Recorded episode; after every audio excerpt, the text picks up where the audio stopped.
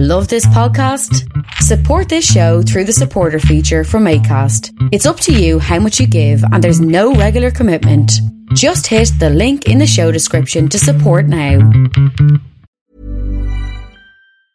I'm Sandra, and I'm just the professional your small business was looking for. But you didn't hire me because you didn't use LinkedIn jobs. LinkedIn has professionals you can't find anywhere else, including those who aren't actively looking for a new job but might be open to the perfect role, like me. In a given month, over 70% of LinkedIn users don't visit other leading job sites. So if you're not looking on LinkedIn, you'll miss out on great candidates like Sandra. Start hiring professionals like a professional. Post your free job on linkedin.com/people slash people today. Hey, I'm Ryan Reynolds. At Mint Mobile, we like to do the opposite of what Big Wireless does. They charge you a lot, we charge you a little. So naturally, when they announced they'd be raising their prices due to inflation, we decided to deflate our prices due to not hating you. That's right. We're cutting the price of Mint Unlimited from $30 a month to just $15 a month. Give it a try at mintmobile.com slash switch. $45 upfront for three months plus taxes and fees. Promo for new customers for limited time. Unlimited more than 40 gigabytes per month. Slows. Full terms at mintmobile.com. Hey, it's Ryan Reynolds, and I'm here with Keith, co star of my upcoming film, If, only in theaters, May 17th. Do you want to tell people the big news?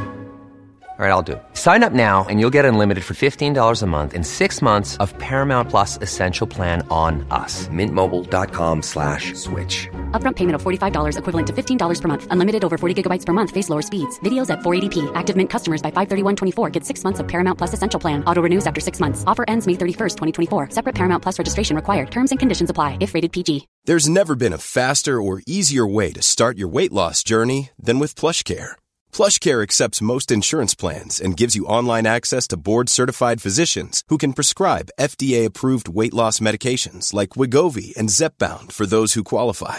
Take charge of your health and speak with a board-certified physician about a weight loss plan that's right for you. Get started today at plushcare.com slash weight loss. That's plushcare.com slash weight loss. plushcare.com slash weight loss.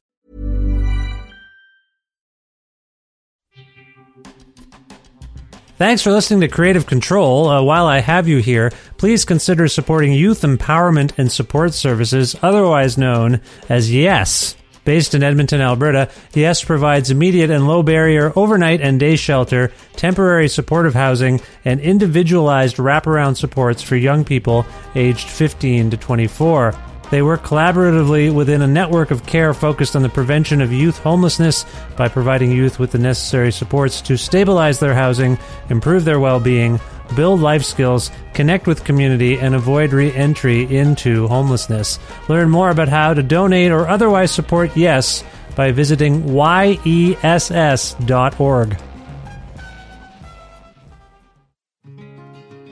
This is Dmitry Samarov from Chicago, Illinois, and I love listening to Vish Khanna's Creative Control because whether he's talking to a favorite musician or actor of mine or someone I've never heard of, it's as if he's introducing me to a new friend. And the way things are going, couldn't you use a new friend? Listen now. To make your flexible monthly donation to Creative Control, please visit patreon.com slash creative control today.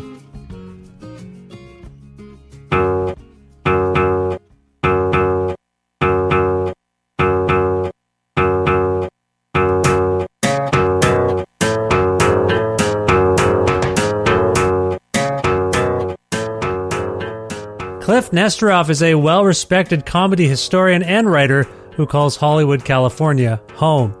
Originally from Slocan, British Columbia, Nesteroff has appeared on networks like CNN and Vice as an expert who can discuss comedy and show business. He was last on this show to discuss his probing 2017 television series Funny How, and also his remarkably comprehensive book, The Comedians Drunks, Thieves, Scoundrels, and the History of American Comedy, which was published in 2015 and remains a towering achievement. In 2021, Simon & Schuster published another astonishing overview by Nesteroff. It's called We Had a Little Real Estate Problem: The Unheralded Story of Native Americans in Comedy. And Kliph returns to this show to discuss why he took this project on, his trepidation about being a white man writing a reflection on indigenous arts, and why it essentially became and oral history.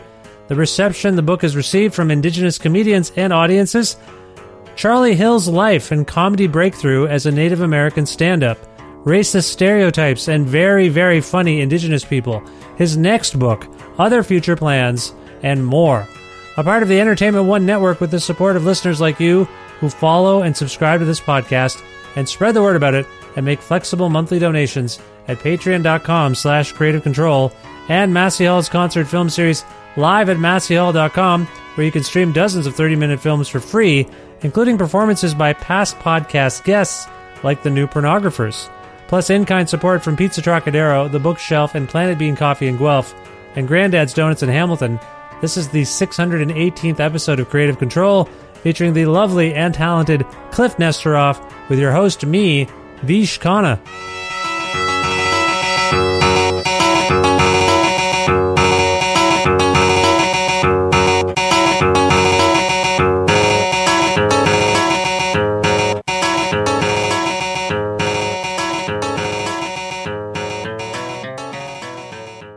Hi, Kliph. How's it going? Good, Vish. How are you? I'm well. It's nice to talk to you again. It's been uh, been a long time. Congratulations on another wonderful book, if I might say. Thank you. It's it's beautiful. Now we'll talk about it in a bit, but first of all, uh, where in the world are you? I am in uh, Hollywood, California. Hollywood, USA. Hollywood, USA. The, are you in the same place? Likely. Uh, I don't remember how long ago we talked. It's been a few years, but have you moved much since uh, the last time we chatted? Do you know? Same apartment? Different building, but I am uh, same zip code, maybe Yeah. just a few few blocks east of where I was before, but still in historic Hollywood, USA, a beautiful uh, national historic district, all 1920s architecture, all 1920s uh, silent movie scandals living ghostly around me. And uh, yeah, sunshine and orange groves, man. Far cry from what life is like here in Edmonton, Alberta. I must I must say. Yeah. Oh my God, were you sent there? Or you I- volun- voluntarily? I was, yeah, it was a conscription. No, uh, there, uh, we, uh, my wife is from, uh, her family's from here, and then we left Ontario in January of 2020 uh, for work. We got better jobs, and we thought, you know, it'd be closer to my wife Michelle's family, and then, uh, then the pandemic happened. Wait a second. You you moved to Edmonton voluntarily in January? Yeah, yeah, that's there's a little lilt in your tone that I don't don't like. I'm not happy about it, but yeah, yeah, we did do that. We did those things, and then like yeah, within two weeks, to your point, it was like minus 40 degrees Celsius for like two weeks, record breaking cold. Um, is it le- is it legal to to move to Edmonton in January? Like is it like is the Health Canada doesn't like step in and say this is a bad idea? There were some people who questioned the, the the decision. Yes, my mechanic, who I tried to get, I tried, you know, I had my 2005 Toyota Matrix shipped out here, and uh, before, which was dumb because they have very very prohibitive uh, uh, out of province inspections that occur. They told me when I got here with the car, the mechanic's like, "Dude, seriously, anything more than two years, you're failing." I'm like, "What? Come on! I had this all safetied in Ontario." And the Ontario Wow. Ontario mechanic was. I said, "Do you, do you get much of this? People, you know, going to Alberta from here and getting their car safety?" And he went, "Never that way. It's always the other way. People come here from Alberta." So that was a bad omen in a sense too. Now now now the verb safetied sounds like another uh, Canadianism. What is, what is here in California? You get your car smogged. That's a verb. Smogged, yeah, like an emissions test kind of thing. Yeah. Yeah. So the verb is smogged. Uh, You're good to go if you've been smogged. Right. We Uh, we did So ha- safe safety sounds like the Canadian uh, equivalent in some way. Now, just hold on a second. For those who don't know, you're Canadian. Don't try to brush this off. Your Canadianism. You've never heard of be- a car being safety. That's when. So basically, uh, if you if you have a transaction and you sell your car to someone, ideally they would get it safetied first by a mechanic. A mechanic goes through the whole car and determines what is safe and what isn't, and if things are repairable uh, for safety, you repair them before you sell it or give it to someone else. So that's what a safety is generally. So I wanted to make sure it was safetied because I knew there was an outer province inspection looming. So yeah, I had it safetied, and they said, yeah, it needs a bit of work, and I got that work done. Then I put it on a truck. Cost me like three thousand dollars do all that stuff, and then it got here, and immediately, you know, I took it to get the outer province inspection. They're like, no way, not going to happen. I was like, really? So I got screwed by Alberta right away. That's all I'm saying. Wow. Then, then we got a, we- my family and I got a minivan, like a 2020 minivan, uh, which I was excited about. And I drove it from the dealership to where we were staying at my in law's house, got a speeding ticket. Very first trip. And they have camera, like camera radar here. So I didn't Yeah. know I got the speeding ticket until three weeks later. I'm like, this is the first trip. So I just, and then there was a pandemic. There is a pandemic. I mean, depending on when people listen to this, if it's five years from now, there was a pandemic, but there is a pandemic now. And so everything has gone to hell. Like we moved and the whole world ended, basically. So uh, that's, this seems like a nice segue. How has your year and a bit of pandemic life been, Kliph? Has it been okay in, in Hollywood? I mean, it's been okay for me. I don't watch or follow the news anymore. Once I got the bad news about the pandemic, and once I personally was safetied for you know any pandemic navigation, had a mask. You went down to the, went down to the me- mechanic and got safetied for the pandemic. Is that what happened? Yeah, they said you got the mechanic told me, yeah, you got to wear a mask, you got to sanitize, Right. you got to stay home as much as possible. And uh, so I did that. But then if you go to like Bakersfield, they don't have the same safety restrictions. They got different. It's like Ontario and Alberta. You can Yeah. not wear a mask and die, and it's okay there. But uh, my my pandemic has been all right. You know, I uh, work from home to begin with. I sit at home and I read and write no matter what. It has remained sunny in California, but uh, during the pandemic's uh, first summer, as you'll recall, there were wildfires up and down Oh, the yeah. west coast Yeah. And we had to like stay inside because you literally couldn't breathe the air. Like if you went outside and tried to inhale, it was like physically painful, and Yeah. you couldn't really do it. So the fact that there was a pandemic and wildfires that made you have to stay inside made it real bad, real bad. Yeah. But now that that is cleared up, uh, living in a sunshiny climate with palm trees and all that really does make uh, the pandemic much more manageable for me. I don't know how you would do it in uh, in Canada. So even though people think I'm crazy to live in America instead of Canada, um, when you take into account everything that's been going on, for my mental health, uh, sunshine really does wonders. And uh, Yeah. so Hollywood, Hollywood remains the place for me. And uh, universal uh, vaccinations are occurring the week that we're recording this. Everybody in California now qualifies for a vaccination. So Oh, well, that's good for you. Do you have one scheduled for yourself or have you had one yet? Scheduled it uh, today. Oh, good for you. That's great. Yeah, we're way behind here. Uh, I, I don't know that we'll have them before my family and I. Don't think. Well, my parent, sorry, my wife and I, I should say. I don't think we'll have ours before July. Maybe that's what they told us. But then, like former Prime Minister Stephen Harper, uh, he tweets something like, uh, "I walked into the Shoppers Drug Mart and I got vaccinated." And I don't know if that's true. I don't generally think the things he said or says are true. But uh, if that's the truth, then maybe I will wander into a Shoppers Drug Mart and see about uh, getting vaccinated. Yeah. Why? know? Why would he? Why would he lie now that he is retired? Though, like I- his his profession, his job was to be a liar for years, but Yeah. now he's re- retired. So, what benefit about lying about uh, Shoppers Drug Mart would there be? Well, he, this- I will, I will argue that he was ushered into a forced retirement based on an election result. Uh, but politicians, as you know, they never really go away. They kind of, they can come back too. You know, they have. he he he sort of did go away, or maybe it's because I live in California. I never hear about him, but I feel like Justin Trudeau so upstaged yeah. Stephen Harper that he's very seldom mentioned. Did he? Did he? Is he really still actively? Uh, No, you're trying to no, you're on ruin to, things? No, you're on to something. He's generally been pretty quiet for. He pops up every once in a while to criticize things, but generally pretty quiet. Yeah, that's fair. But he did pop up for this, and to be honest, uh, in the grand scheme of things, given the way uh, most, for some reason, conservative-leaning politicians and their followers tend to go, he made a point of saying he got vaccinated. You know, wasn't anti-masking, wasn't hoaxing. So that's Yeah. good. That might be Yeah, good. Yeah. I'm I'm no fan of uh, Stephen Harper. I'm no fan of uh, Justin Trudeau. Yeah. But the juxtaposition of the way a right wing politician operates here and the way a right wing politician operates there is drastically uh, different. Yes. There's very few right wing politicians here who would make a spectacle of uh, getting free health care, socialized medicine, and a vaccination shot, and then tweet it to the world without some sort of coded racist message. Uh, you know, it's, it's a very Yeah. very different di- very different uh, world. I'm, I'm I'm an optimist now. I'm a bright side looking guy. You Yeah, know, yeah. America is horrific and chaotic. I'm getting vaccinated before you are somehow, despite all of that.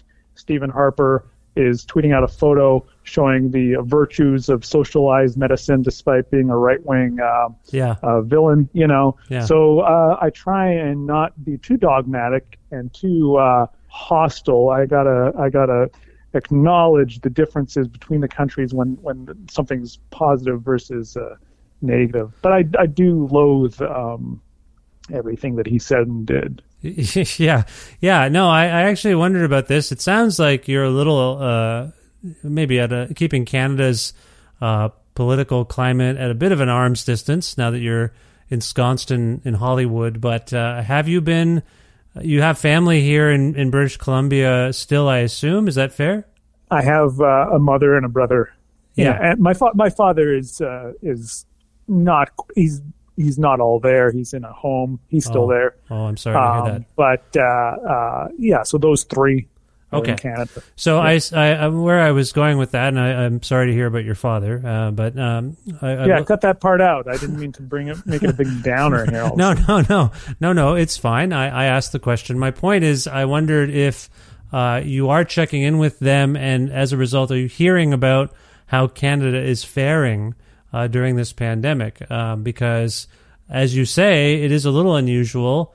Uh, who would have thought, you know, a year ago, let's say, with the president that America had and the leadership that Canada had, that America would be, uh, you know, fast tracking their citizens to vaccines, whereas Canada uh, seems to be lagging behind. Uh, have you heard this kind of commentary from your family or friends uh, here in Canada at all? I haven't heard it from family and friends. I see tangentially, you know, complaints on Twitter and in the news and hmm. whatnot. But like I said, I've been trying not to pay attention. Yeah, to the news right. because I don't like the running tally, the way they treat the pandemic like it's a sporting event. Like this is the score now, or like same thing when the elections are happening and they're they're showing the percentages like hour by hour, day by day breakdown of demographics.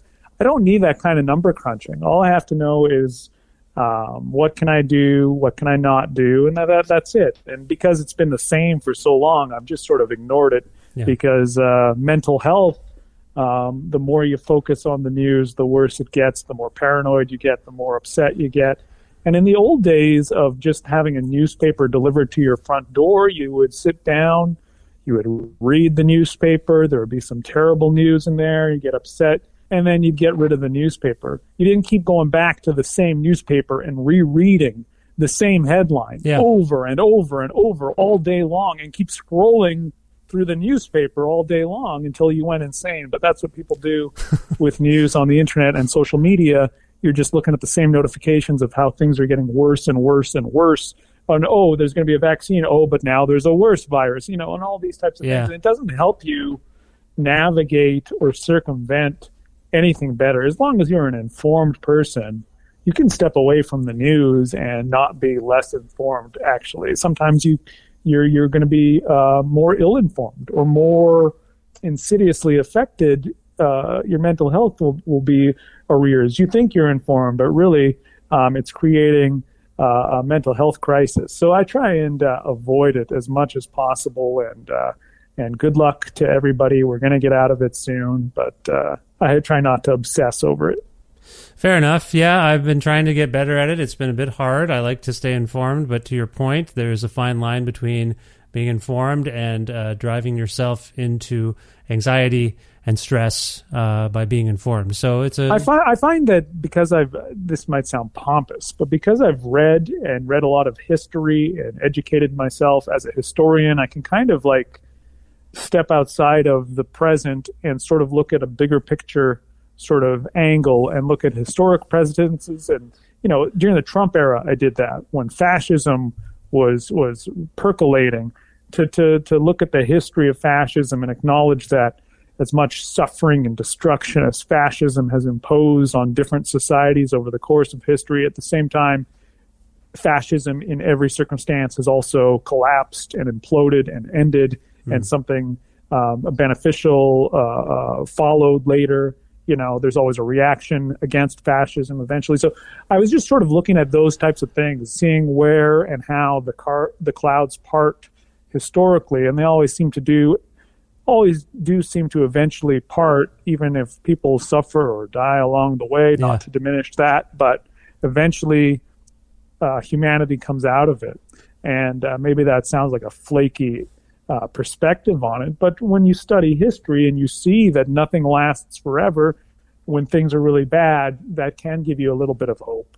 Absolutely, yeah. And I feel like this could be, in a way, a segue into our discussion of your book. We had a little real estate problem, the unheralded story of Native Americans in comedy. Maybe a clumsy segue, but I feel like it's it's sort of there. I think I think it's I think it sort of works. I thought you were going to say maybe a clumsy subtitle. I thought that's what you were about to say. I try not to insult my guests until at least half an hour has passed. No, yeah, no, no, not at all. I, I think it's a. So as I was saying, uh, this is a really well uh, written book. I was marveling. I've been rereading it actually, and uh, I read it once, and I'm reading it again. And because some of the structural things that you got up to, I was just marveling at them. I was I was telling my wife, yeah, he does this amazing thing. Like you're bouncing around history and you're bouncing between sort of different, uh, let's call them characters or figures in history. But Kliph does this remarkable thing where he kind of seamlessly connects them chapter by chapter. And it's uh, anyway, I want to get into that stuff uh, as well. But it's a really wonderful book. Uh, I Thank guess v- very simply, Kliph, uh, what inspired you? To write this book in the first place? I'm curious. Well, I was asked uh, to write it by Simon and Schuster. I had uh, gotten offers after writing my first book, The Comedians, which was a history of stand-up. I got a number of offers um, to write other books, but almost all of them, for some reason, were about modern contemporary comedy, and I am by trade a historian. Mm-hmm. And uh, I couldn't understand why publishers didn't grasp that. They all wanted me to write about Netflix, podcasts, the modern comedy boom. At one point, I was asked to uh, ghostwrite uh, Dan Harmon's memoir. Oh. And I was like, I was like, why? Do you know who I am? Do you think I'm somebody else? Like, why would I? Fair enough. Yeah. Uh, yeah. So I was turning all of those down. And then at one point, my agent was like, well, I got nothing else for you because I had written a bunch of proposals, history things, and they didn't sell. And so uh, my agent was like, "There's a publisher, and they will give you a book deal if you write a book about contemporary comedy." So for the book proposal, I wrote things into the proposal that would interest me, um, as opposed to bore me. And writing about podcasts or Netflix seemed boring. Yeah, but I included yeah. this one chapter in the proposal. Would have just been a ten-page chapter about the rise of indigenous comedians today, because you know, for generations, there's been very few First Nations comedians or Native American comedians of prominence. And now, because comedy is so popular the past few years with podcasts, Netflix, what have you, um, there have been at least a hundred indigenous stand-up comedians, improvisers, sketch performers to emerge just in the last five to ten years. So I thought that was interesting, and I was just going to talk about that for ten pages that proposal, the, the, this overall proposal about modern comedy, found its way to Simon and Schuster. The editors there contacted me. We they said we read this contemporary this proposal you have about contemporary comedy. We think it's shit. We think it's stupid. We think it's boring. I think it's dumb. I said, yeah, I, I agree. And they said, however, this one chapter in here about indigenous comedians that's really interesting to us if you would like to write an entire book just about that, we'll give you a book deal. So I said, okay, that sounds good. But I also had like trepidation because I'm not native. Yeah, and so you're not an indigenous person. You you have a very, I thought, thoughtful author's note. Uh, you do have one. Sorry, it's not gone. It's in the book, and uh, I was going to ask you to elaborate upon that. You are not an indigenous person. Uh, I appreciate that you're self aware about the implications of taking on such a project as a non-indigenous person. Can you, Yeah. for those listening, how did you reconcile that fact, and and how did you go forward? I still haven't. I'm still developing ulcers about it right to this moment. You know, mm-hmm. it's a difficult thing to navigate. Not just to take on that project. You know, what right do I have to to write about this? But also, then the book is done. Then you're promoting it, that's another like minefield. It's like sometimes I'm being interviewed about the book by a white journalist. I'm a white guy. There's no indigenous person in the room. I don't want to be uh, speaking on anybody's behalf. And so when I composed this book, I really was intent on letting the contemporary performers who I spoke to uh, speak for themselves without me interpreting. So when you read the book, you'll see um, the majority of the modern comedians that I talk to. Um, I'm not interfering. I'm not really editorializing. I'm not even talking much about their life. They are talking about their life. And in many of the chapters, you'll see and hear from performers who contradict each other or who have a different belief system or whatever. And so that is intentional to exemplify the diversity among different indigenous communities throughout the United States, Canada, wherever, without me filtering it through the prism of this white author. You know, Yeah. so I was real, real careful in, in doing that, and and very upfront with everybody that I spoke to. You know, letting them know that I'm not uh, indigenous and that it's a dodgy thing. There's such a legacy of racist historians, anthropologists, sociologists who are coming to their own conclusions and and and really dispensing disinformation, misinformation, stuff filtered through a racist lens. So I was aware of all of that, and so all of that gave me trepidation, and I was really trying to avoid that, and also to get the blessing or endorsement of the people that I was talking with, and I've been gratified by the response so far to the book that it's it's really been embraced by uh, a lot of native journalists and indigenous book reviewers and, and other comedians and so on and so forth. It's been a uniformly positive response. But there's still skepticism when people don't know that before they've read that author's note or they don't know who the author is and they just see a blurb on the front from Steve Martin. It seems like a weird um, divide. Like, here's a white celebrity. What does he have to do with indigenous culture? Not much, blah, blah, blah.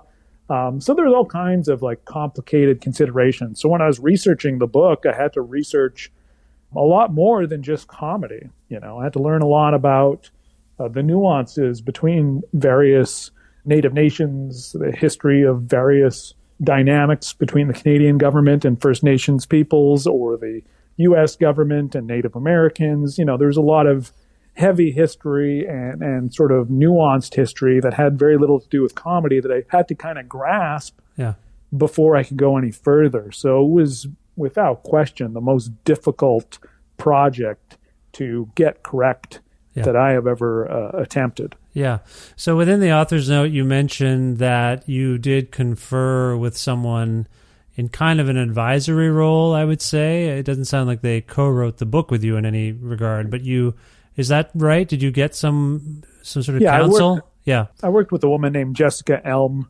Uh, Jessica is uh, from John Hopkins University. She's Oneida. And one of the star characters of the book is a guy named Charlie Hill, who was a stand up comedian who started in the 1970s. He also was Oneida. It is uh, a native nation which is in the Midwest of the United States now. She was, yeah, I, I don't really have a descriptor for her, an advisor or a consultant. I guess you could choose any one of those terms. But she was somebody that I was on the phone with uh, uh, constantly. Uh, once I had enough material to show her, and we went over it, and she flagged anything that she felt that was potentially problematic. There wasn't a lot. I'm happy to say that she was pretty much delighted with my point of view, but there were just general things to consider that she would point out that we would work on uh, together. It was a bit of a laborious uh, process, but also, of course, very necessary. Did anything, uh, any of the feedback surprise you per se? Like, I get what you're saying. It wasn't like you've done something completely wrong here, but did anything where you're like, oh, I didn't consider that, or was it simply like factual Not- corrections? Yeah, not really. It was like the, the things that I would come up with. I don't know. They'd be sort of meaningless, I think, to the listeners. They're mostly about the contradictions within various indigenous communities where there was no consensus about one thing.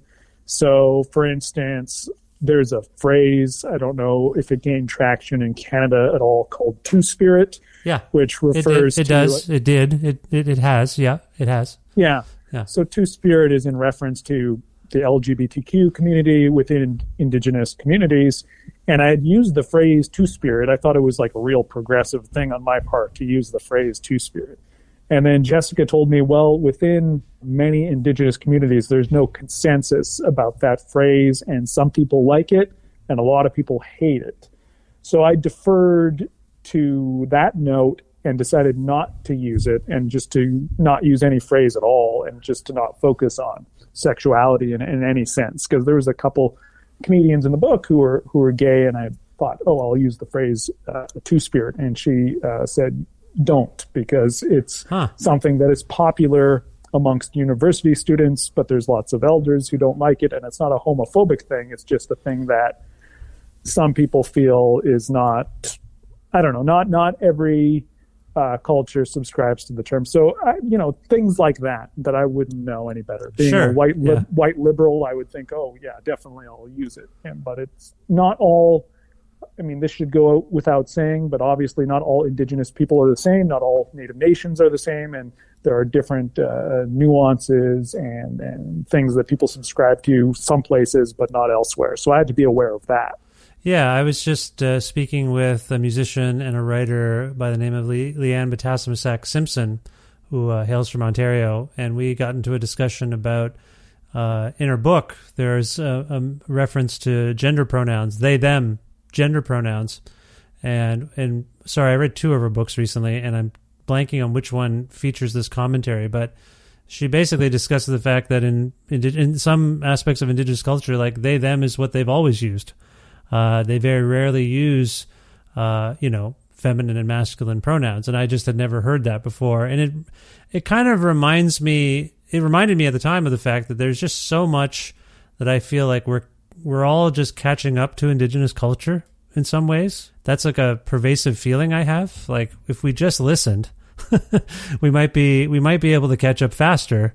But every so often, we in Western culture decide something, and if you do a little research and history, like you do, um, you will discover that Indigenous people have been having these kinds of discussions or asking us to consider them for decades, if not centuries. So There's there's an excellent book that you probably have talked about on your show before. It's a book from up north that I read in my research called "Unsettling Canada" Oh, yeah. by Ar- Arthur Manuel. That book was uh, really important in my research and understanding what now I consider basic concepts because he Arthur Manuel, the, the, the writer of the book, describes it so efficiently and succinctly in an easy to understand way. Concepts that I would have thought were complicated. I know in Canada they reference UNDRIP a lot, the United Nations Declaration on the Rights of Indigenous mm-hmm. Peoples.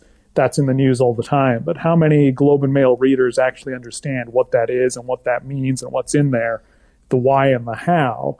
And Art Manuel's book uh, schooled me on what the doctrine of discovery is, and I can't believe that that isn't History 101 in any American history class or Canadian history class learning what the doctrine of discovery is, because it's the basis for all of the wealth held by these respective countries. The doctrine of discovery was invoked uh, going back to the 15th century by international explorers who were exploring, quote unquote, exploring under the flag of either Spain, France, England, Portugal, or the Dutch. And doctrine of discovery said that if you stumbled across a continent or a land that was uninhabited by Christians, even if it already had 5 million people there, if there were no Christians, if those 5 million were not uh, Christian, then the rights of the land would automatically revert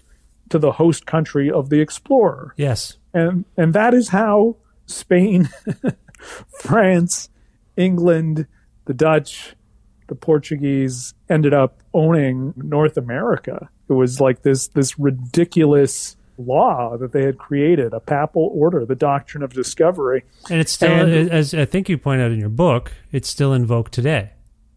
Up until 2007, it was still the primary way that Yeah. Canada def- defended any land title dispute when it came to pipelines. And then um, Prime Minister Stephen Harper's lobbyists worked around the clock for four years at the United Nations. And this is chronicled in the Art Manuel book the only four countries on earth that refused to ratify UNDRIP because the United Nations Declaration on the Rights of Indigenous Peoples declared the doctrine of discovery invalid, said this is no longer a valid law, it's a racist law, it's an insane law, and they compared it to the slave codes, um, the black codes uh, during the, the, period of Reconstruction that disenfranchised African Americans with these bullshit laws. Mm-hmm.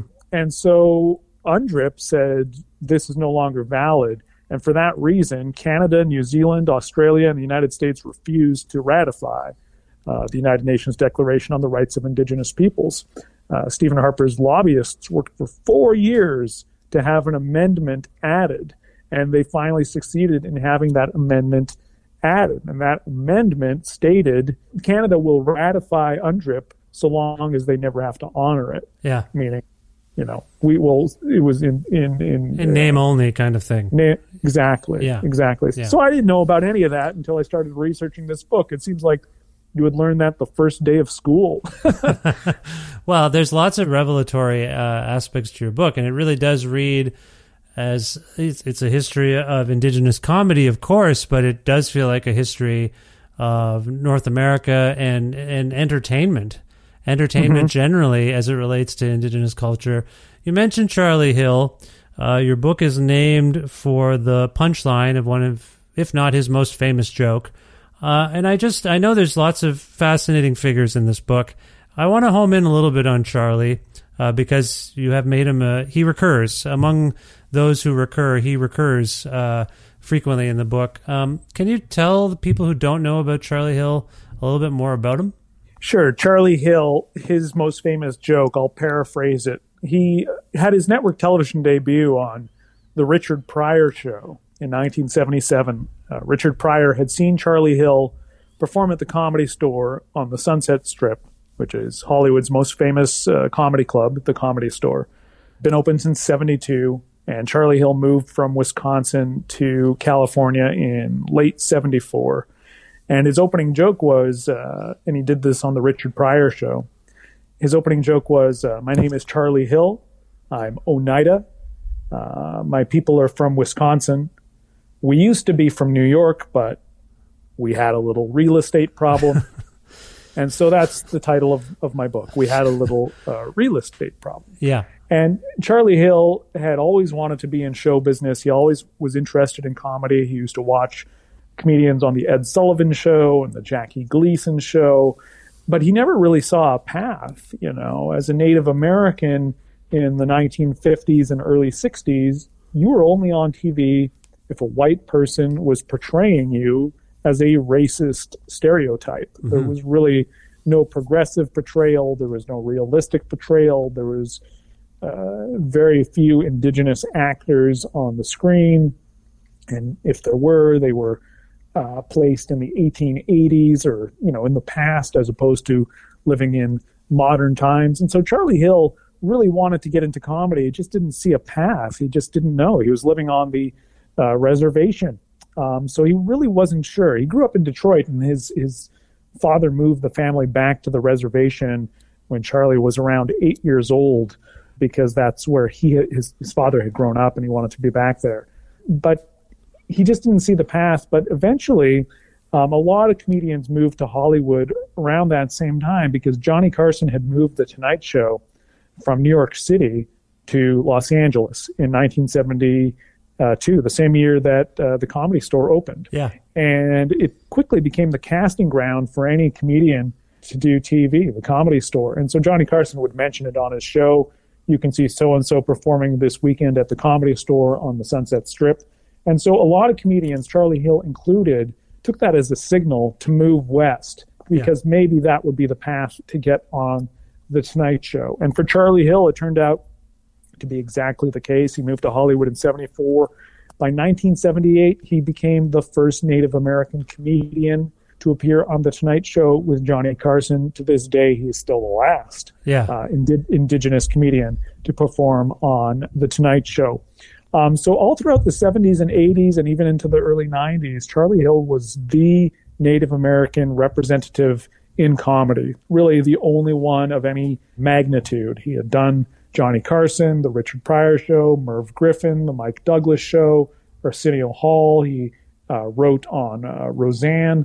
So he had all these credits, but there were very few other Indigenous people or even opportunities for Indigenous people in comedy at the time. But unbeknownst to Charlie Hill, that whole time that he was appearing on TV throughout the late 70s, all throughout the 1980s, into the early 1990s, there were young Indigenous children watching him, being inspired by him. And the people that I spoke to for this book, whether they were doing improv comedy or sketch comedy or stand up comedy or writing TV shows, pretty much all of them said, Yeah, I was 10 years old. I saw Charlie Hill on TV and that changed my life. Or I was attending university, taking some courses in such and such. Charlie Hill came to my school and performed. It changed my life. Yeah. Instance after instance after instance, I talked to people who said they became a stand up comedian or they got involved in comedy because they saw Charlie Hill and he sort of exemplified the possibilities. Here's an indigenous person on TV, not pretending to do anything else, not selling their themselves out to do a stereotype, but being proud of who they are, saying to the world, "My name is Charlie Hill. I'm Oneida," and then telling jokes, being funny, being a stand-up comic, existing in the present, acting like a human being instead of uh, uh, some white racist concept of what a Native American person is or what an indigenous person is. And so simply by appearing on TV in the mainstream, Charlie Hill was this revolutionary character who inspired dozens and dozens and dozens of young indigenous people to get involved in comedy. And so now, pre pandemic, like I said, there was this mini comedy boom of all these new young indigenous performers, and nearly all of them could trace their inspiration to Charlie Hill. So he's the central figure and character in this new book uh, for that reason. And I don't think it had ever been previously acknowledged, except maybe private, privately in some indigenous communities, just how much of an influence Charlie Hill did have, because he never became a mainstream household name hmm. in any way, despite doing those big shows. He never became a huge star. And in later years, even while he was still alive, his star kind of faded. And so, for that reason, he was never really considered a historical figure, I guess. They just did a comedy store uh, documentary on Showtime, yeah. multi episode documentary, and Charlie Hill is not uh, mentioned in it. And I find that a little bit strange because in this era, as we celebrate diversity, especially here in Hollywood, you know, if somebody is the first black performer to do anything, we'll celebrate it. The first Latino uh, uh, newscaster or actor or whatever, we'll celebrate it. And yet somehow the fact that Charlie Hill was the first Native American comedian on network television in prime time, in late night, it just kind of gets uh, forgotten or missed or overlooked. So I'm trying to frame that in its proper context and place Charlie Hill in comedy history in a position that he deserves because not only was he the first indigenous comedian to do these major shows, he inspired a whole new generation of indigenous performers and comedians. And I think that's really important. Well, and I think that what you get to quite a bit is sort of the power of representation in media across generations uh, or, or, or in popular entertainment. Uh, whether you're talking about Will Rogers or whether you're talking about uh, indigenous oriented comedy specials that uh, are aired on CBC TV here in Canada or even APTN, you know, these, these, uh, which is the, I forget what that acronym is off the top of my head. Do you remember? Aboriginal People's Television Network. That's correct. So just seeing themselves on screen or on stage or in a theater uh, is, how important would you say that is to budding comedians? I think the answer is obvious, but I do feel like that's a central tenet of your of your book. Is that just the fact that people like Charlie Hill or the 1491s they get up on stage and and potentially reach the next generation of entertainers who see themselves see a future for themselves, not just see themselves, but see like, oh, wait a minute, I could maybe do that. Like how integral to your story, if you will, in this book. How integral is that to your story? Well, you know, when I started writing this book, I did not have a central theme in mind. I found the theme as I researched the project. So I never went into it thinking Charlie Hill is this hugely influential figure or even this really important figure. It never dawned on me. I knew that he existed, that he had done The Tonight Show, and I wanted to research his career, but I had no knowledge of the cause and effect, the ripple effect, the domino effect, whatever effect that representation can have on people until I started interviewing people and his name just kept coming up again and again and again. And that faced me with the most obvious theme, which is that representation matters. And that when you eliminate that representation, what bubbles up in its place is often something harmful. You know, when you don't have indigenous people behind the camera, but you're doing a project that's about indigenous peoples, there's a strong chance that what ends up on the screen is going to be all fucked up. You know, it's going to be, yeah. if not racist, then just ill informed. And when you have Native people in control of Native stories, then there's this potentially positive effect that occurs. Yeah, yeah the, go ahead. Go ahead. I was just going to say, there's also in your book like intergenerational tension. When I think of Williams and Ree and how they're depicted in the book, uh, I mean, I'll let you talk about them a little bit first because uh, maybe just to contextualize them, there is. But I will say, like in the book, there's this incident where I think, you know, it's a very unfortunate incident where, you know, they're doing kind of classic vaudeville comedy. Is that a fair way of classifying what they do? Sure, old fashioned comedy, yeah. Yeah. And so they're not really up on just what the next generation is thinking and doing.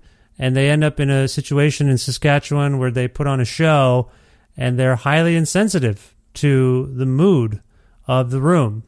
And there's a few instances where you depict this sort of clash of wills and styles and re- people resenting one another. So it is a it's a it's a bit fraught on some level too. It's not all not everyone is bound together by their their indigenous heritage, if you will. Uh, there's tension well, as well, right? Well, of course not. I mean, that's again throughout history, indigenous peoples have been uh, stereotyped, right? And now, as we come to a position in our societies where we try and circumvent the stereotypes, sometimes new stereotypes are created. So a lot of non-natives want to think of indigenous peoples as all being the same, you know, and when you hear from one indigenous person that they're speaking on behalf of everybody. But of course that is impossible. And there are hundreds of different native nations and hundreds of different languages and hundreds of different belief systems and whatnot. So of course you're going to have some contradictions. And then just normally, as with anybody, there's always a generational divide between young people and yeah. old people, no matter what culture they belong to. Yeah. So that's true here too. And that's highlighted in the book. And that also is intentional. I want people to come away with an understanding that there's an, a diversity yeah. of opinions, yeah. even if that diversity of opinions is an opinion that you personally might hate. So, yeah. you know, I don't like Prime Minister Stephen Harper but he still exemplifies a diversity of opinion among Canadians. So in America, everybody thinks that Canadians are so nice and so uh, socialistic. And I go, well, Stephen Harper is very much an American style uh, politician and much maligned in Canada. You know, people always say, "Oh, Canadians are so funny," and I'm like, "Man, I can introduce you to some really unfunny Canadians." Yeah, no, it's a diversity and, and all. Yeah, I, I hear what you're saying, and I appreciate that you want to point those differences out, whether they're generational uh, comedy styles. I mean, the 1491s, I think almost uh, their origin as a, as a sketch troupe was really almost in opposition to the way uh, indigenous people were depicted both by outsiders and within, you know, as this dour, sad group of people that never laugh at anything. I do think that's a, a central tenet of the book as well, is this feeling that you know, indigenous culture, indigenous figures are always presented as very self serious and solemn. And that's something that a lot of indigenous comedians can play at, play against, I suppose, or, you know, use as sort of a, a source of their material. Is that fair? Yeah. I mean, the most obvious, it should go without saying, but for some reason you have to say it, is that uh, people are people. You know, there's yeah. no such thing as a whole swath of people that don't smile and laugh. That doesn't exist. Yeah. Some people laugh more than others. Some people are funnier than others. Some people have a better sense of humor than others. but all of those elements exist in all of humanity, regardless of race, race, ethnicity, uh, culture. I mean, that should go without saying. But the success of stereotype propaganda in media, in movies, in television, in music lyrics throughout uh, the history of show business has been very insidious in brainwashing people into thinking things that aren't true are the case. And, mm. you know, we're getting to a point, I hope, where we're beyond that. But then, of course, there are new stereotypes that are derived. So in the 90s, there was this sort of trend of Native American themed movies because Dances with Wolves was so successful and it created the, this new era of stereotype of the all knowing communicating with nature and the clouds and like real the peaceful passive yeah. uh, stereotype as opposed to the hostile villain stereotype. Well, it's interesting. As you were speaking, I, I did have a thought. I was thinking about Charlie Hill and his relationship to some of the most popular comedians of our time. You mentioned Richard Pryor. Uh, I believe at the time Robin Williams was still kicking around. Uh, the comedy store David Letterman was on the come up, and Letterman was someone who valued Charlie. I think he made a point. There's a point in the book, I believe, where Charlie is looking for some help in his career and basically calls up David Letterman, and Letterman has him on The Late Show with David Letterman, which is a remarkable story in itself, a remarkable story of connection. I'm guessing you did reach out to David and his people about participating in the book. I didn't, I didn't connect with Letterman this time. I'm not sure what happened. The guy that I talked through to get to Letterman last time I did this book writing process when I was writing The Comedians, my history of stand up, the first book that I did, I I think Letterman was still doing his show, his late night talk show. So mm-hmm. the connection I had was you go through a person to get through that person. And now that he is not doing that show, I think he has different people because I, that that email went uh, nowhere. So I didn't get a chance to talk to Letterman or Leno, but I did speak with a number of people from Charlie Hill's past, like Buffy Sainte-Marie, mm-hmm. Lindsay Wagner, who played the Bionic Woman on television in the, in the late 70s. They knew Charlie Hill early on. Buffy Sainte-Marie in 1975, Charlie had barely been doing stand up for six months, and Buffy Sainte-Marie made him her opening act. He was opening for Buffy Sainte-Marie mostly playing indigenous gigs and brought Charlie a whole new audience. People had not seen a Native American stand up comedian before. And so he had these two worlds. He would be doing open mics with Letterman in the San Fernando Valley or doing the comedy store with Robin Williams. And then he would go on the road with Buffy Sainte-Marie doing gatherings, doing different uh, powwows and, and festivals around the country. So he got a lot of uh, of help early on, a boost from certain people. And then after he did uh, the Richard Pryor show, which was a, a very successful stand up appearance, it was a primetime NBC show. The show itself didn't last long. It was low rated. 15, one five, 15 million people saw Charlie Hill's stand-up debut, and that was the lowest rated show of the evening. Really? Back in that wow. back in that era of three networks: NBC, CBS, ABC. Hmm. 15 million. If your if your show was only getting 15 million viewers a week, they would cancel the show because you weren't doing the numbers that constituted a hit show. Today, that would be the number one show, yeah. 15 million yeah. viewers. But back then, it was different. And so, anyways. 15 million people, still a lot of people. And so Charlie Hill got a lot of work because of that appearance, one of the things that he got was a guest role on The Bionic Woman, which at That's the time right.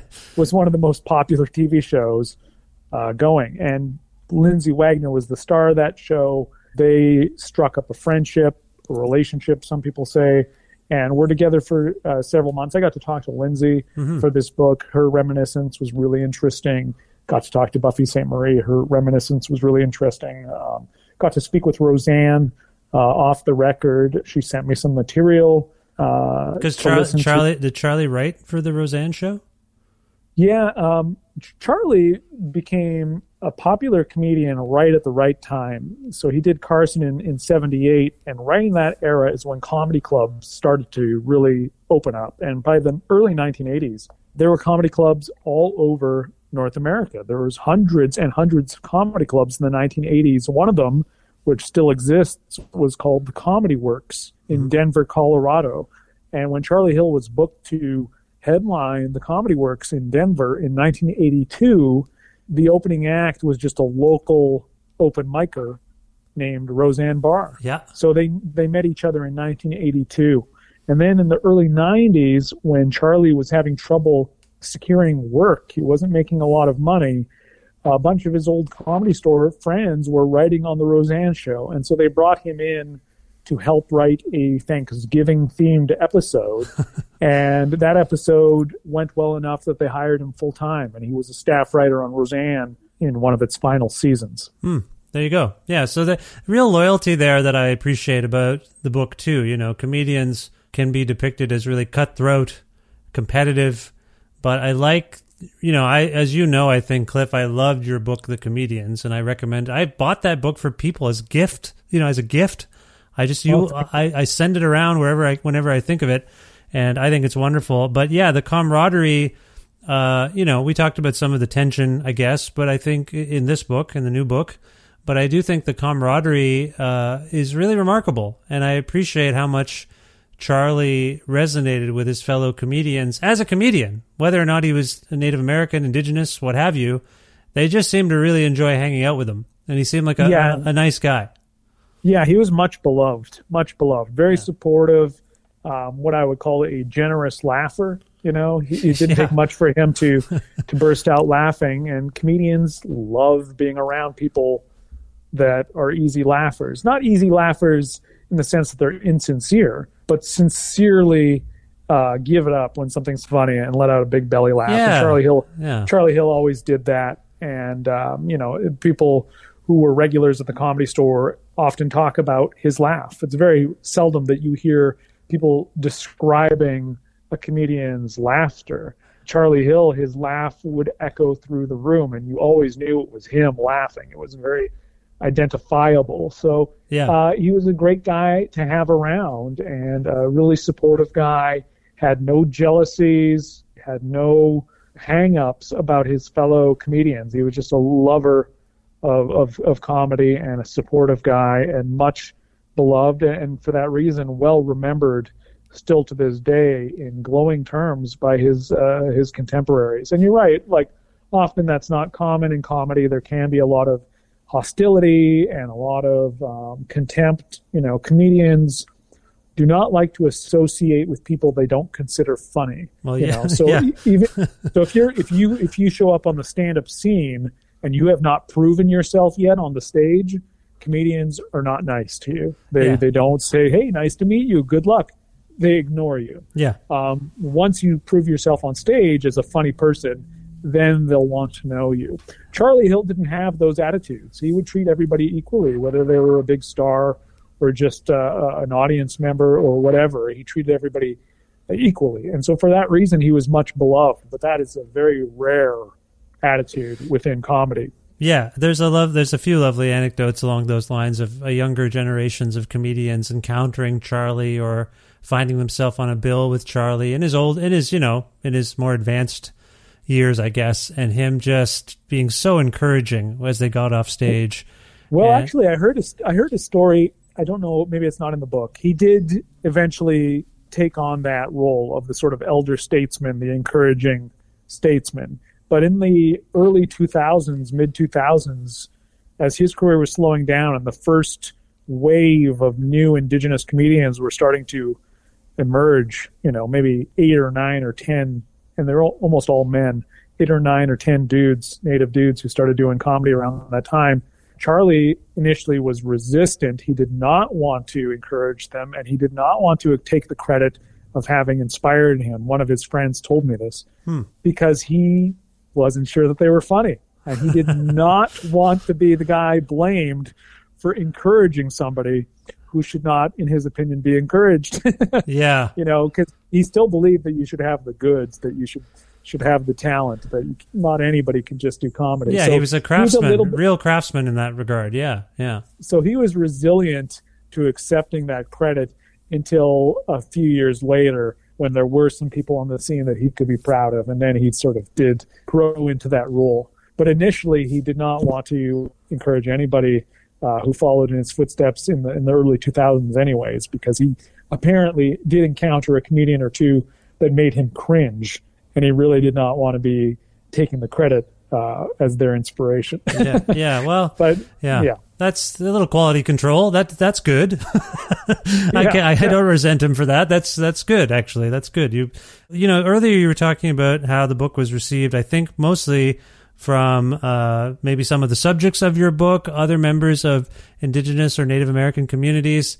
What about other receptions? Has anything surprised you? I, I will tell you candidly. You know, I've tried to pitch your you know coverage of your book and i'm getting that resistance that we talked about earlier in the conversation well this is a white guy writing about indigenous culture what do we i know we can't touch this and i was like really that seems not good uh, because he's really making a point of giving people space and a platform to tell their stories and also to tell these really lost to history anecdotes that i found utterly fascinating are you encountering any challenges in getting people to embrace this book beyond the people you uh, alluded to earlier who have uh, sort of been, uh, you know, expressing gratitude to you about it? I want to know who said that to you. well, I, I'll tell you. I can tell you, but I'm just curious. Have you encountered this uh, yourself in any? No. Okay. Good. No, I have not. Good. I have not. Um, I guess if if it's happening, then it's it's behind closed doors. Yeah. Um, I I guess I thought it would gain more traction in Canada than it has because Indigenous issues are at the front and center in uh, the media in Canada, and they're not at the front and center here in the United States. And so I thought that maybe it would be a breakout book in Canada more than the United States, and it has been exactly the opposite. Yeah. It's been uh, more embraced in America than Canada. It might be because it has the term Native Americans on the cover instead of First Nations or Indigenous. People might think that it doesn't have a First Nations angle, which it does very much. There's Yeah. a lot of Yeah. American and Canadian, and, and you know I don't really acknowledge the difference between the border when it comes to the history of Indigenous peoples. So, no, I haven't necessarily encountered that resistance. If it's there, I, I'm just not being told of it or aware of it. Sorry to Uh, sorry to be the bearer of bad news. Don't shoot the messenger here. No, I, I'm uh, I fascinated by by that. Um, yeah, I'm fascinated by that. I will say that uh, to those I've pitched it to, I pitched it when it when I first heard about it, and then I hadn't read your author's note.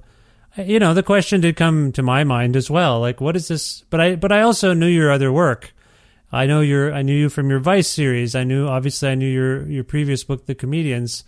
I knew you would take a nuanced and sensitive and thorough, thoroughly researched approach to this book. So I think I'm going to repitch it now that I've, like I say, I'm in the midst of reading it for a second time just because I enjoyed it so much. So I think uh, now that I have a better handle on it and I have the author's note, that that'll help. I just want people listening to know that I, I think you've given this book and and the work you had to do here and the somewhat awkward position you were put in, I suppose. Uh, You gave it all full consideration, and I think that comes through in the book. If uh, like when I look at it, chunks and chunks of other people's voices, you know, paragraphs of just people talking. You editorialize where you where you must, and you add context, but it's really just other other people's voices that you have taken. I think Yeah. great great care in presenting. Yeah, the contemporary stories are basically oral history. Yeah. Uh, Yeah. You know, it's people talking, and I'm not in those chapters at all. And then with some of the older historical stuff, Will Rogers, then my voice is in there a little bit more. But even somebody like Charlie Hill, who passed away in 2013, his story is being told by people like Buffy Sainte-Marie, or his older brother Norbert, or his daughter Nasba, or people that knew him Yeah. more than than I. I mean, I did the research, but these people are telling the story. So that was really an important consideration. It is a little bit of an, a difficult book to market for a number of reasons, not just the fact that I'm a white guy who has written this book, but just the concept. You know, it's so unknown, especially to people in the United States who are like, "Oh, Native Americans and comedy." They're trying to grasp what that means because there's no famous figure, you know, like a Richard Pryor or a George Carlin. So they're trying to think like, well, what does that mean? And I think I'm guessing that a lot of people think of a stereotype like, oh, it's about humor and culture and what does the eagle teach us? You know, like some sort of sure. Yeah. Some sort of ridiculous dances with wolves type stereotype must be conjuring in people's non native minds, I think, when they hear about it. It is a book about comedy, it's a book about show business. It's very much in tune with my previous book, The Comedians, which was a history of stand up. If you like that book, you'll like this book. And if you didn't like that book, you'll still like this book, is I, what I keep saying. I think, um, uh, you know, you alluded to the fact that that comedy store documentary doesn't feature Charlie Hill, despite what a landmark figure he was for indigenous comedy. But they mm-hmm. made a point of talking about, I think you said this, and I can't, I didn't watch that whole series. I watched a couple episodes. But you made a point of, of them seemingly celebrating you know, when uh, black comedians rose there or Latino American comedians rose there. I think there's something going on. You know, here in Canada, we had uh, an analysis of our treatment of Indigenous people, and it was called the Truth and Reconciliation Commission. Yeah. That's, yeah. That sounds very serious, and it is. And I think we take it. So, uh, you know, to your point, here in Canada, I think it is taken very seriously, but with sensitivity and and whatnot. And I, but I do, I don't know that people are maybe in Canada ready to embrace, you know, a comedic uh, angle on the indigenous experience in this country or in America. If that makes, does that make any sense? Like, there's just something. Well, I mean, the thing is, like, I, the people that who said that to you, I don't know who they are.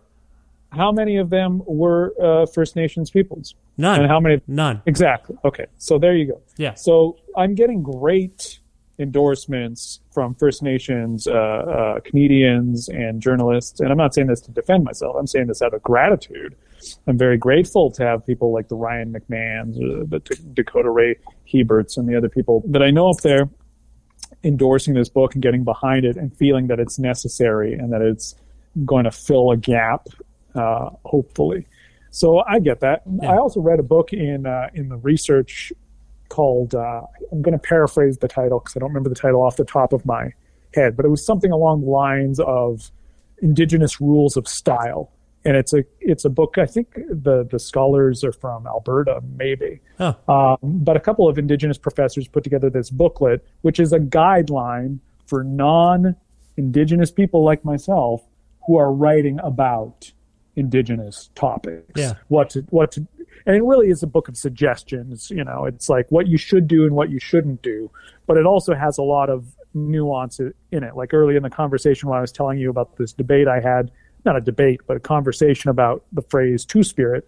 This book, uh, Indigenous Rules of Style, again, I'm not sure if that's the exact title. Yeah, yeah. Um, but but it it gets into that what you should consider, what you shouldn't consider, who you should talk to, who you should consult with before you make a decision all these d- different types of things. And like I've noticed in this conversation, we use the term indigenous in America. Uh, native people still use the word native. I guess that's not in uh, common parlance in Canada anymore. No. When I lived in when I lived in Canada, it was.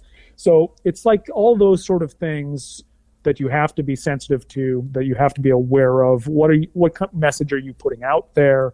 what are you considering, not considering, all these different types of things. It is a bit of a landmine. Well, there's a lot of white, there's a lot of white guilt in it too, though. I mean, Tom Thomas think, Thomas think, King's book, An Inconvenient Indian, has a whole uh, chapter about this. Just like, yeah, white people want to call us all these different things. We call ourselves what we call ourselves. Leave us alone.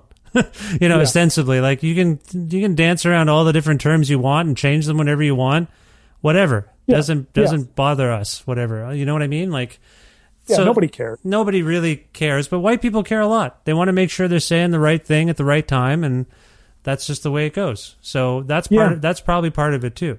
I, I think you would be hard pressed to find anybody who would read this book and then walk away with the same apprehension that they have about it before reading. It. Absolutely, a hundred percent, and that's that's why I've I've decided to not only step on this landmine, but just you know, hug it. I'm I'm all in. I'm all in on this book. I think it's wonderful, Kliph. I think you've done a, a fantastic job, and I'm happy to hear the subjects of the book and other members of First Nations, Native American, Indigenous communities. They've all, you know, to your to your knowledge anyway, they've embraced it. That's important because I think you're giving voice to something that has been voiceless for many many years, and it blew my mind. Like I'm a, someone who studies comedy, and I didn't know this. So, for, well, not only not, not only is it i- i- important it, to me, it's the only thing that matters in terms of response to the book. I don't really care if it's a big hit or a small hit or a bestseller or or whatever. I just wanted to please the indigenous uh, comedians that are featured in the book. I wanted to please people who love and remember Charlie Hill, and I wanted to please the indigenous readership first and foremost. I'm glad that anybody else appreciates it, but that was my main concern. My previous book, The Comedians, which was a history of stand up, I just wanted to please people that were comedians. Yeah. Really. Like not not just, but that was like my main hope. You know, if I could get the endorsement of the largest larger comedy community for that first book, then I'd be happy. And if I could get the endorsement of the larger indigenous community with this book, I'd be happy. And in both instances, that's what I had. So anything else beyond that is fine, but tho- that those audiences are really who I hope when when they compliment it, that that's when it has the most meaning Yeah. for me. Well, I appreciate that, Kliph. Uh, before we go, uh, I do wonder. I, I don't know what you can divulge at this point, but you say you've been working as much as you usually would be uh, during this pandemic. Uh, Mhm. Have you thought of a next move per se? Uh, anything you're working on that you can divulge any details about at the moment? Yeah, I could. Uh, I, I am a very, very lucky person. You know, I my first book was published by Grove Atlantic. This new book is published by Simon and Schuster. Somehow, I have tricked people into uh, uh, accepting me into legitimate society. You know, the fact that I'm a published author is absolutely incredible because I really am a bum, and anybody who knows me uh, will will verify that. I am really a slovenly, lazy bum, and uh, that is why I do what I do, though, because I. I, quote unquote studied show business but what does that mean it means you just watch tv all the time That's fine. I used to say that to my mother when she's like, "What do you?" I used to tape Letterman, uh, Yeah. and then watch it when I got home from school. And my mother once was like, "Why do you? What are you doing right now?" And I just muttered homework, and she didn't Yeah. like that. She didn't like that little muttering at all. But no, I'm. A lot of us are like you, Kliph. You're just you're the most successful version of us there is on some level. Published. You know, are you still? By the way, are you doing com? I know it's impossible for anyone to really do comedy the way they used to, but are you still a practicing comedian, so to speak? No, I've been retired from stand up for, for many, many years. Oh. Never did it in, in America, really. Only ever did it in Canada. Oh, okay. Had, had I still have all my press uh, framed from like 2001, 2002, 2003. I have posters and the cover of the Georgia Straight that I was on, and Oh, all the nice. stuff from my stand up career is framed on my walls here in uh, Hollywood. So I'm very proud of that Yeah. phase of my career because I was like 21, 22, making uh, some waves. But uh, uh, no, that's a whole different. That's all gone. Okay. Yeah. Yeah. Yeah. y- yeah, I mean, I mean, the, the weird thing is, like, I was doing stand up when it wasn't that popular. It was like the '80s and early '90s comedy boom was long gone, and then YouTube, iPhones, Netflix, podcasts didn't exist yet. Yeah. So my stand up career was in the middle of those popular bookends. I was doing comedy during its most unpopular period and became popular while I was doing it. But maybe, maybe I quit at the exact wrong time because as soon as I quit, then suddenly everybody sort of looked like me. Everybody was, was who I saw doing stand up was had like a hipstery post Demetri Martin, Zach Galifianakis look to them, and it became like the biggest thing ever. Comedy just blew up, and I was like, "Holy Christ!" Like, ha- had I had I kept doing it, I would have had like a good 15 years more experience than everybody else. I probably would have. Who knows what I would have been? But anyways, Right. Sorry. Yeah. Yeah. No, I, I didn't mean to. I didn't mean to yeah. go down a bad part of memory lane for you there. I. Uh, no, not at all. No, it's a good part of memory lane. It's just interesting to think like what my career would have or would not have been had I kept doing stand up and not been doing what I'm doing now. But it's all connected. It's all related. All the things that I get to do as an author, you know, I get to do some big shows, and they're the types of shows that I would have had ambitions to do as a stand up. Yeah. But I get to do them not as a stand up, just as a uh, as a book writer, whether it's Marc Maron's show or Just for Laughs in Montreal. I get to do all those things. And so all my ambitions that I had as a stand up were kind of realized, except not as a stand up, if that makes sense. yeah. sense. No, it does. Yeah. Yeah. Yeah. So So you're working on something now. Yes, yes. I'm writing a new book about uh, the history of racism and anti-racism throughout the history of show business. So Oh. the new the new book will be a combination of my first book, The Comedians, which was a history of stand-up, and the new book, we had a little real estate problem, the story of uh, Native Americans and comedy.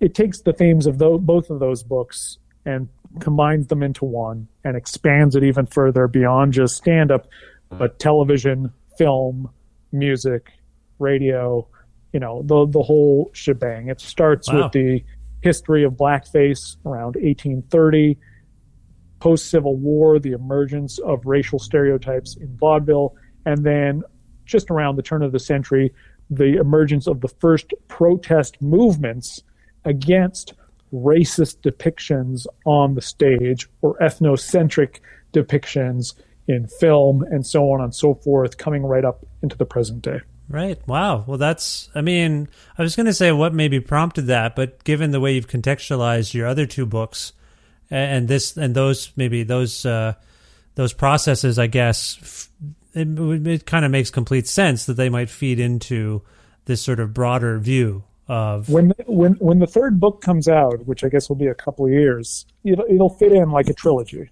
The, Yeah. the three books together will be a trilogy, and if you read them together, you'll come away with a real fully formed view of show business and of minority uh, activism as well. Sounds really fascinating. You mentioned a trilogy. Does that suggest we might also somehow get prequels? Because that's a big thing now. You can't just have the trilogy. You have to go back to before. Is that something in the offing? Well, I would love to do a prequel. You know what I would like the prequel to be is um, before I wrote The Comedians, I had been interviewing elderly comedians who were in their 80s and 90s before they died. I would get their stories down. So Yeah. people like Jack Carter and Irwin Corey and Shecky Greene, all the people that were nightclub comedians in the 1940s and 50s, I, I interviewed at length. And some of them, like Will Jordan and, and Jack Carter, I did multiple sessions with over the course of months and even years and, and interviewed them for literally hundreds of hours about their encounters with Jack Benny or Al Jolson, all these figures from the past, you know. And Judd Apatow had a bestseller called Sick in the Head. Yeah, I have it. just- it's right at my Yeah. feet here. I have it. Weirdly, I pulled it out the other day, and it's it's just on the floor here, right beside me. So that's weird that you mentioned that. It's the only book in my besides yours. it is the only book currently in my peripheral vision. That's weird. Well, that book, as you know, is just a, a collection of transcripts of interviews that he did with uh, notable comedians. So the reason I ended up getting my book deal for uh, the comedians, uh, Drunks, Thieves, Scoundrels, and the History of American Comedy was based on that stuff I had been doing, interviewing these elderly comedians. And then I turned it into a narrative, and a lot of the quotes that are in that first book are from that um, ongoing years of interviews that I'd done with these elderly comedians, most of whom have since passed on. So the prequel that I would like to do is like Sick in the Head presents, and then just the transcripts of those interviews with these elderly comedians that served as the basis for my first book. Now, That's what I would like to Does Judd know about this prequel idea that I just? I thought I just made this up and we would go nowhere with it as a, as a dumb little joke. But it sounds like you really thought this through. Is Judd aware of this idea? Well, I never thought of it as a prequel before, but I think it fits the uh, description here. Yeah. Okay. All right. Well, that's fascinating in itself. That's cool. Okay. no, well, I haven't. I haven't mentioned it to Judd. I got to mention it to his publisher more than to him, really, because they're the ones who would have to sign off on exploiting the name. Right. Especially if it and it would be weird if it wasn't done with the same publisher to mention that. Right. But uh, Right. but Judd Apatow is uh, alphabetically the very first blurb on the back of the new book. We had a little real estate problem: the unheralded story of Native Americans and comedy, available from Simon and Schuster now in hardcover. Also, audiobook from Audible and a Kindle uh, book for those of you who like to stare at a screen. Yeah, and you've got Bob Odenkirk uh, has blurbed it. Steve Martin, Philip J. Deloria, Stephen Graham Jones, and David Treuer. Yeah, it's it's a beautiful book, and I thank you for plugging it appropriately. If people want to learn more about you, Kliph, or follow you and your exploits on on the social media, where would you like to send them? Oh, unfollow me, please. I I, I, I, I want to I want to discourage people from using social media Okay. at all. So anything I can do to get people off of their phone, I would suggest if you want to follow me, the best way to do is to go to your local public library and type in my last name into the search engine, Nesteroff, N E S T E R O F F.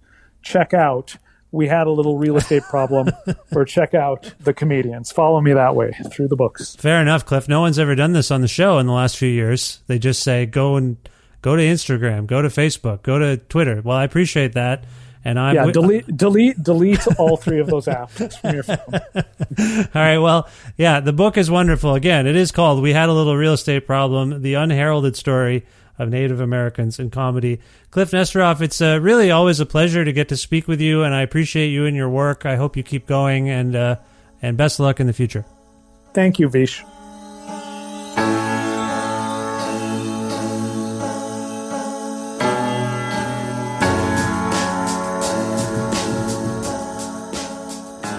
Thanks for listening to this conversation with Kliph Nesteroff, who returned to this show, uh, this time for the 618th episode of Creative Control, which is part of the Entertainment One podcast network and is available wherever you get your podcasts.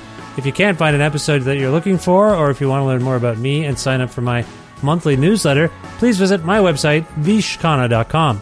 You can like Creative Control on Facebook, I guess. You can also follow the show on Twitter at Vish Creative or follow me directly at uh, Vish Khanna on Twitter and on Instagram. I'm on both, maybe much to Kliph Nesteroff's chagrin there. But still, that's where I am if you want to follow the show and me.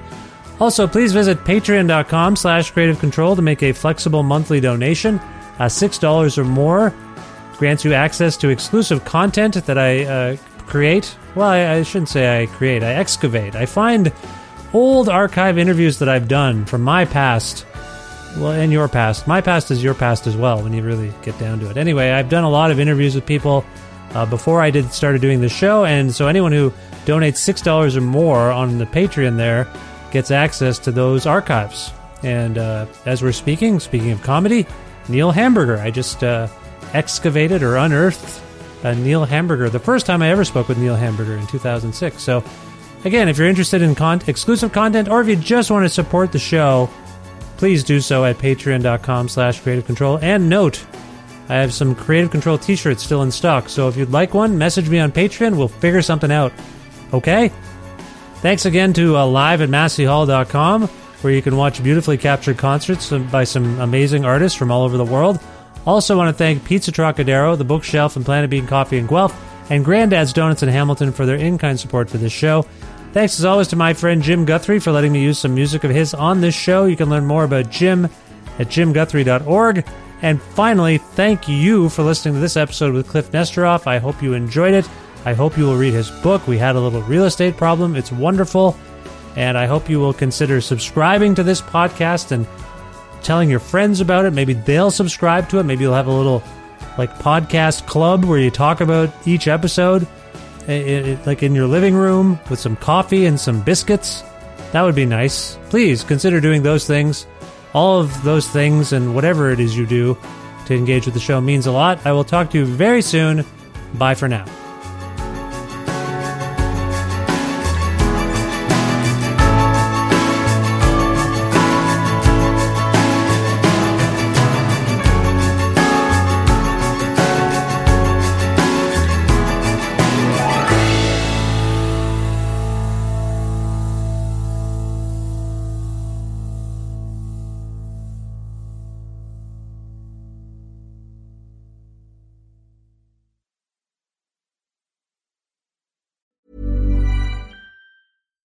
We're on a budget, we still deserve nice things. Quince is a place to scoop up stunning high-end goods for 50 to 80% less than similar brands. They have buttery soft cashmere sweaters starting at $50, luxurious Italian leather bags, and so much more. Plus, Quince only works with factories that use safe, ethical, and responsible manufacturing. Get the high-end goods you'll love without the high price tag with Quince. Go to quince.com slash style for free shipping and 365-day returns. When you make decisions for your company, you look for the no-brainers. And if you have a lot of mailing to do, stamps.com is the ultimate no-brainer. It streamlines your processes to make your business more efficient, which makes you less busy. Mail checks, invoices, legal documents, and everything you need to keep your business running with stamps.com.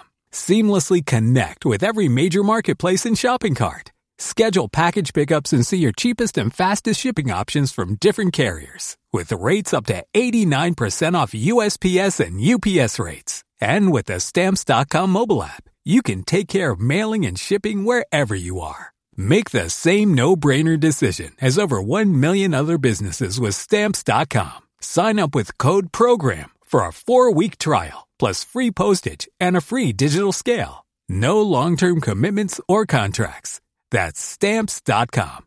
Code PROGRAM.